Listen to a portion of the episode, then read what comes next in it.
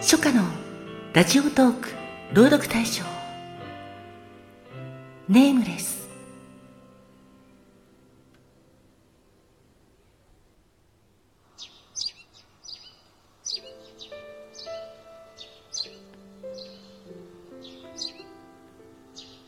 昨日はソファーで寝てしまったらしい。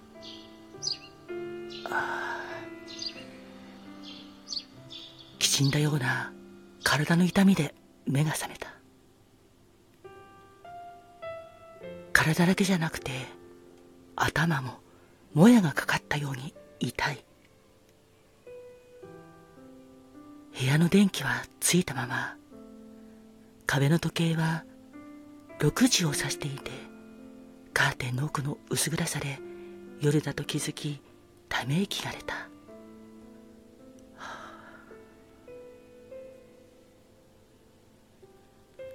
をゆっくり起こし洗面所へ向かい冷たい水で顔を洗う。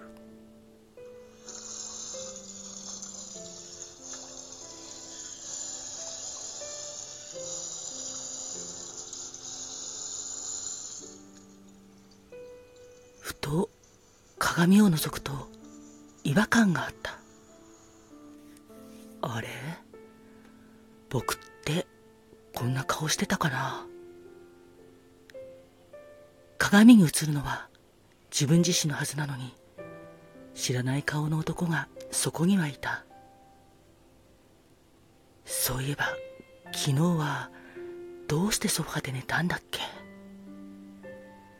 昨日は何があったんだっけ？うん今日は何月何日なんだろう？リビングに戻りスマホを探す。散らかった床に落ちていたスマホを拾い固まってしまった。パスコードが思い出せない。あれ？僕は一体誰なんだ？僕は僕の名前さえも忘れてしまったらしい。思い出そうとしても何も思い出せなくて知らない部屋の知らない僕はソファーに座って頭を抱えた。すると外から何か音がする。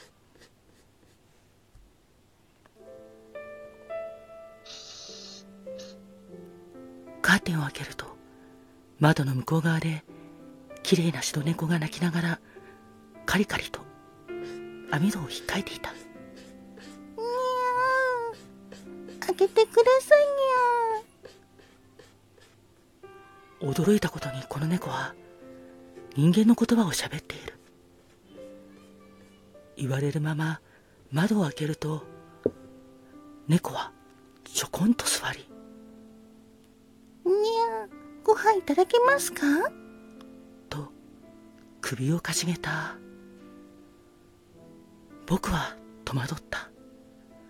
この猫は僕が飼っていたのだろうか。ご飯と言われても何をあげたらいいんだろう。僕は猫に何も思い出せないことを打ち明けた。それは記憶喪失ってやつですね。いや、人間は大変だ。それより、ご飯いただけますか？情けないながらもご飯のことさえわからないこと猫に告げる。すると猫はいつも朝と夜にご飯をもらいに来る野良猫であること。自分のためにカリカリを用意してあること。そして名前はまだないことを教えてくれた。それにしても元気がないですね。にご飯を食べ終わった猫が毛づくろいをしながら言う。特別に私のお腹撫でてもいいですよ。にゃ猫はゴロンと横たわりお腹を見せた。白いお腹に触れるとあまりの温かさに思わず涙が出た。するとどうだろう？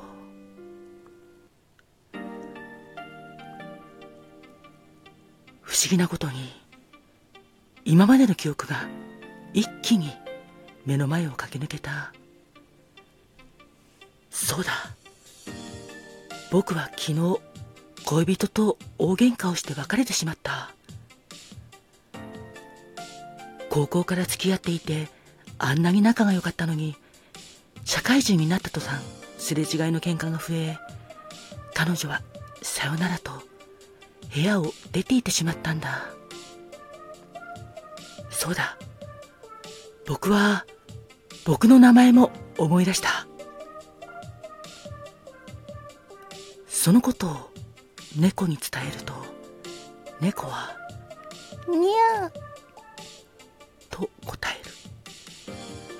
何度話しかけても猫は「にゃー」としか鳴かない。そうしているうちに起き上がってそのまま薄暗闇に消えていってしまった。あの白猫は何も思い出せない僕に温かさと記憶をくれたんだ。今度来た時には名前を付けようと思う。窓から入る風は少し夏の匂いがした。